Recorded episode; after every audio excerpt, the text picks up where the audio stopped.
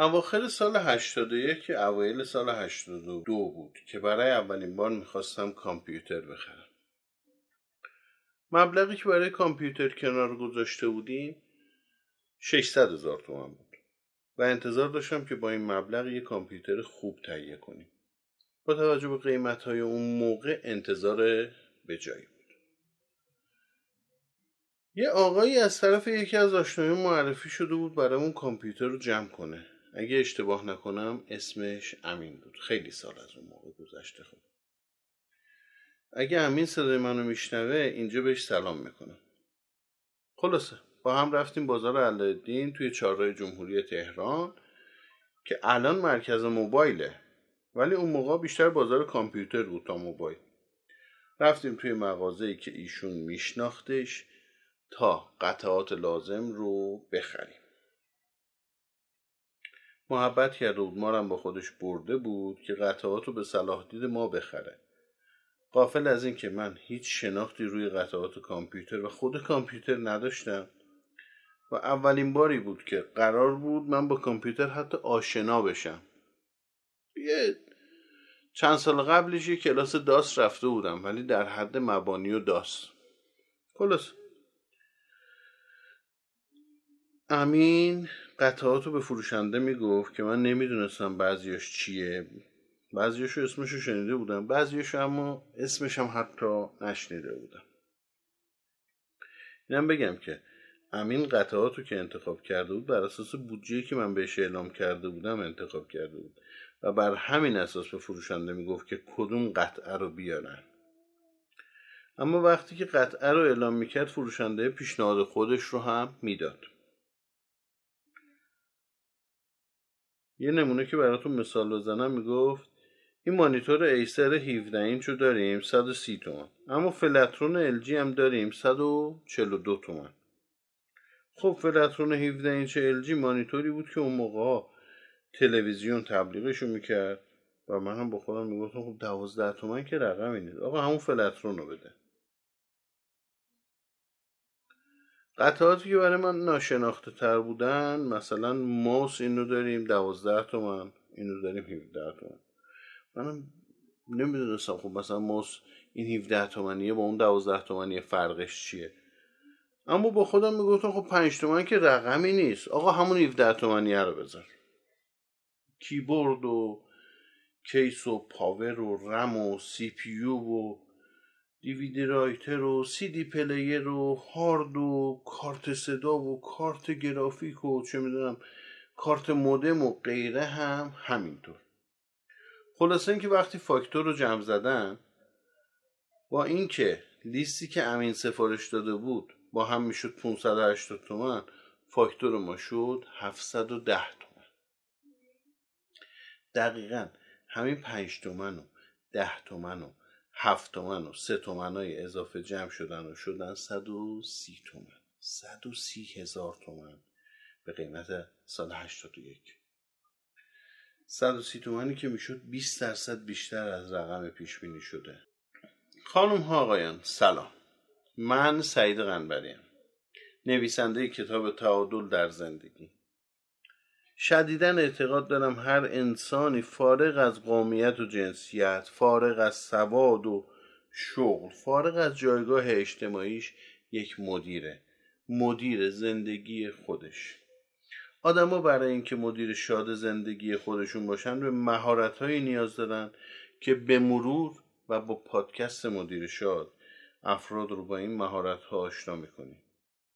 با اولین اپیزود پادکست مدیر شاد درباره اثر مرکب همراه باشیم. داستانی که شنیدید داستان واقعی خرید اولین کامپیوتر من بود. همونطوری که دیدید همین رقمای کوچیک کوچیک جمع شدن و یه فشار اساسی به زندگی اقتصادی من تو اون بره وارد کرد. 130 هزار تومن تو اون دوره چیزی نزدیک به حقوق یک ماه من بود. یک ماه باید کار می‌کردم تا یه خورده بیشتر از 130 هزار تومن درآمد داشته باشم.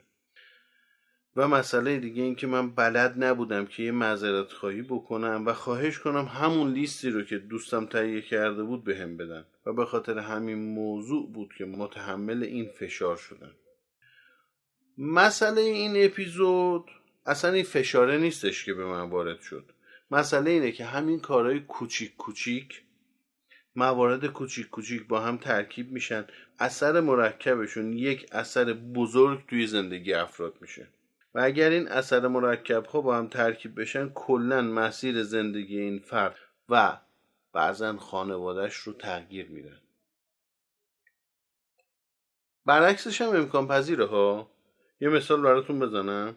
من سعید غنبری.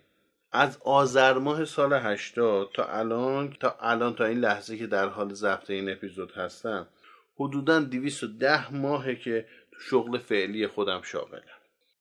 اگر توی این 210 ماه من هر ماه با قسمتی از حقوقم سه تا دونه اسکناس ده دلاری میخریدم و میذاشتم کنار. معادل سی دلار. گفتم سی دلار که بدونی رقم بالایی مد نظرم نیست رقمیه که تقریبا میشه با تحمل کمترین فشار اونو پس انداز کرد و بهش پایبند اگر دلار رو یازده هزار تومن در نظر بگیریم الان میشه مایی سی هزار تومن شاید بگی سی هزار تومن که تحمل کمترین فشار نیست خب قرارم نیستش که بدون فشار باشه. یه فشاری باید متحمل بشیم. و این 330 تومن رو حالا نه 220 تومن رو نه 110 تومن رو میشه پس انداز کرد. امروز اگر اون ماهی سی دلار رو میذاشتم کنار تو 210 ماه امروز بعد از 210 ماه پس انداز من شده بود 6300 دلار. اگر فرض کنیم که دلار همون 11 هزار تومنیه که یکی دو دقیقه پیش گفتیم رقمی معادل 69 میلیون تومن 69 میلیون تومن پس اندازی که براش فشاری متحمل نشدی. نمیگم یه کار دیگه ترکیبی می‌کردی و اینو مثلا یه جای یه بیمه عمری چیزی پس انداز می‌کردی. همین میخریدی سه تا ده دلاری رو مینداختی کنار. می‌شد. 69 میلیون تومن پس اندازی که فشار براش متحمل نشد. اگه بخوایم کمی فکر کنیم از این مثال ها زیاده. اگر از یاران مدیر شاد باشید و این اپیزود همون اول انتشارش بشنوید یادتون میاد که چند روز پیش یک پستی تو اینستاگرام مدیر شاد به آدرس مدیر شاد underline com گذاشتم براتون که یک تعداد کتابی تقریبا 3500 صفحه رو براتون مثال زده بودم که این 3500 صفحه رو اگر من فقط روزی سی صفحه بخونم کمتر از چهار ماه طول می‌کشه که من 3500 صفحه کتاب خوندم. 3500 صفحه ای که اگر تو یک موضوع خاص مثلا چه می‌دونم یکی از علوم انسانی مثلا مذاکره مثلا مدیریت زمان. مثلا روش تفکر مثلا روش کار مغز. اگر 3500 صفحه توی یه زمینه بخوای شما کتاب بخونی مجتهد اون زمینه میشی. کمتر از چهار ماه. روزی سی صفحه. نمی‌دونم سرعت مطالعتون چقدره. کارهای کوچیک کوچیک. یا یه مثال ساده تر هر شب مسواک زدن نه وقت زیادی از آدم می‌گیره نه هزینه زیادی داره. اما نتیجهش اینه که یا به دندان پزشک نیاز پیدا نمی کنی یا اگر هم نیاز پیدا کنی چند سال دیرتر از اون فردی که شرایط شبیه شماست فقط مسواک نمی‌زنه نیاز به دندان پزشک پیدا می‌کنی. بماند که خیلی همین کار کوچیک همین مسواک زدن رو هم انجام نمیدن. و تنبلیشون میاد. زیاد مثال نمی‌زنم. ازتون دعوت می‌کنم که خودتون بیشتر به این موضوع فکر کنید. که چه کارهای کوچیک کوچیکی رو انجام بدید که اثر مرکبشون تأثیر بزرگی توی زندگیتون بذاره. لطفا حسرت روزهای گذشته و کارهایی رو که می‌تونستید انجام بدید و ندادید نخورید. خیلی کارا می‌تونستید بکنید. اگر انجام می‌دادید نتیجهش خیلی شگفت انگیز بود الان براتون. ولی انجامش ندادید به هر دلیل. یا نمی‌دونستید یا نمی‌خواستید یا تنبلیتون اومده یا هر دلیل دیگه لطفا حسرت نکنید. دوست خوب مدیر شد دوست خوب سعید قنبری امروز اولین روز از بقیه زندگیت. از این اولین روز بقیه زندگیت لذت ببر و صرف نظر از زندگی قبلیت برای زندگی بعدیت برنامه ریزی کن.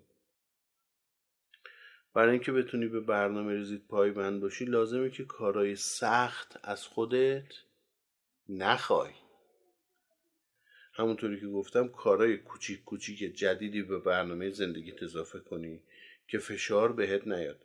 اما اثر مرکب بزرگی توی زندگیت بذارن.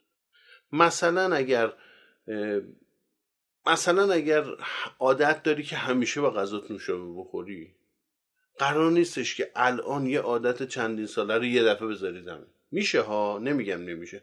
ولی قرار نیست این کارو بکنی.